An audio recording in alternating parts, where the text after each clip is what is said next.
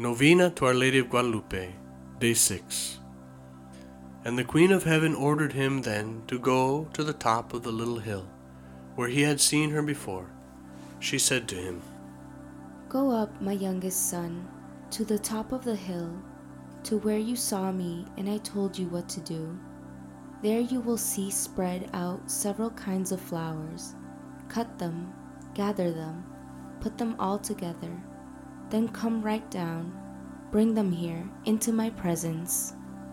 And then Juan Diego climbed the little hill, and when he reached the top, he marveled at how many flowers were spread out there. Their blossoms were open, flowers of every kind, lovely and beautiful, like those of Castile, when it was not yet their season, because it was when the frost was worst. The flowers were giving off an extremely soft fragrance like precious pearls as if filled with the night's dew. Right away he began to cut them, gathered them all, and put them in the hollow of his tilma. The top of the little hill was certainly not a place in which any flowers grew, because it's rocky. There are burrs, thorny plants, prickly pear, and an abundance of mesquite bushes. And though some small grasses might grow, it was then the month of December, in which the ice eats everything up and destroys it. And immediately he came back down. He came to bring the heavenly maiden the different kinds of flowers which he had gone up to cut. And when she saw them, she took them with her venerable hands. Then she put them back in the hollow of Juan Diego's tilma and said to him, My youngest son, these different kinds of flowers are the proof the sign that you will take to the bishop. You will tell him from me that in them he is to see my wish, and that therefore he is to carry out my wish, my will. And you, you who are my messenger, in you I place my absolute trust, and I strictly order you that only alone in the bishop's presence will you open the tilma and show him what you are carrying. And you will tell him everything exactly. You will tell him that I ordered you to climb to the top of the little hill, to cut the flowers, and everything you saw and admired, so that you can convince the governing priest, so that he will then do what is his responsibility to build my little sacred house that I have asked for. And as soon as the heavenly queen gave him her orders, he took the highway. He comes straight to Mexico. Now he comes happily. His heart is tranquil now because it's going to come out all right. The flowers will see to that. Along the way, he is very careful of what is in the hollow of his tilma, lest he lose something. As he comes, he enjoys the fragrance of the different kinds of exquisite flowers. Today we reflect on this beautiful and climactic moment of the story where the promised sign is given. And Juan Diego, to his amazement, finds these precious and delightful flowers, delightful to look at and to and to smell, growing in a place of of ice and cold and desert.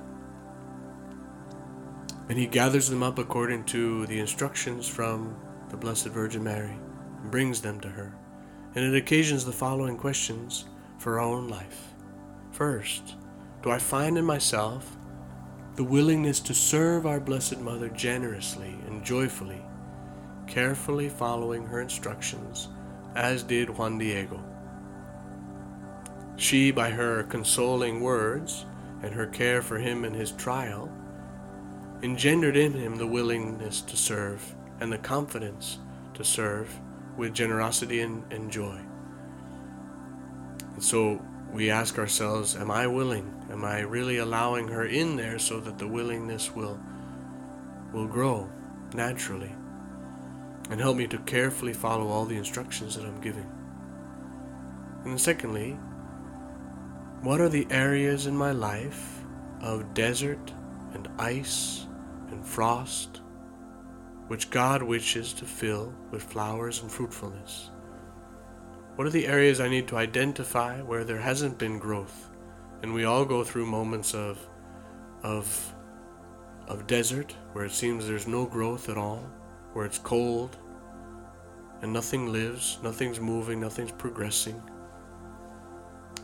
And precisely to show himself our all-powerful God and his abundant gifts and grace, he allows us to experience these moments where he's just as present, but then he wishes to provide us with a sign to restore our confidence, flowers and fruitfulness, and all blessings, more than we can ever imagine, which fill us with joy, the joy of the Blessed Virgin Mary, in seeing that her Son's kingdom, that his gospel is bearing fruit, that it is putting roots in the hearts and the lives of his people.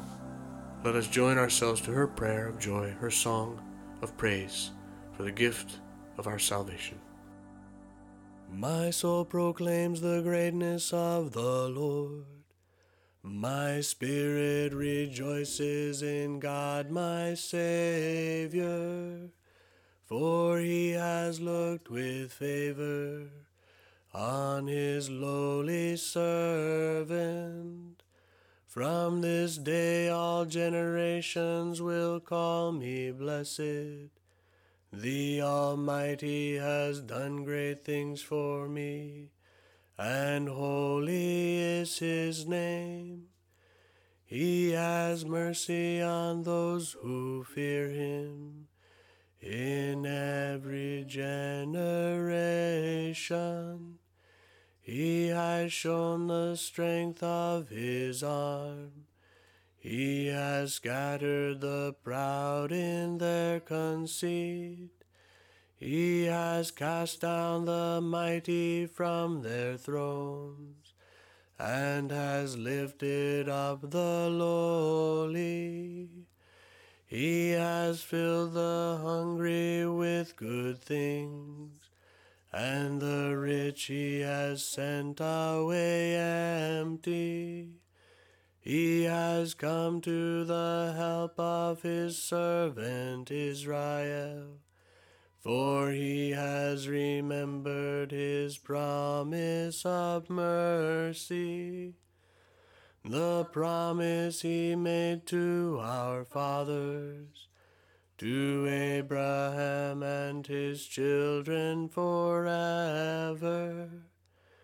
Praise the Father, the Son, and Holy Spirit, both now and forever. Amen.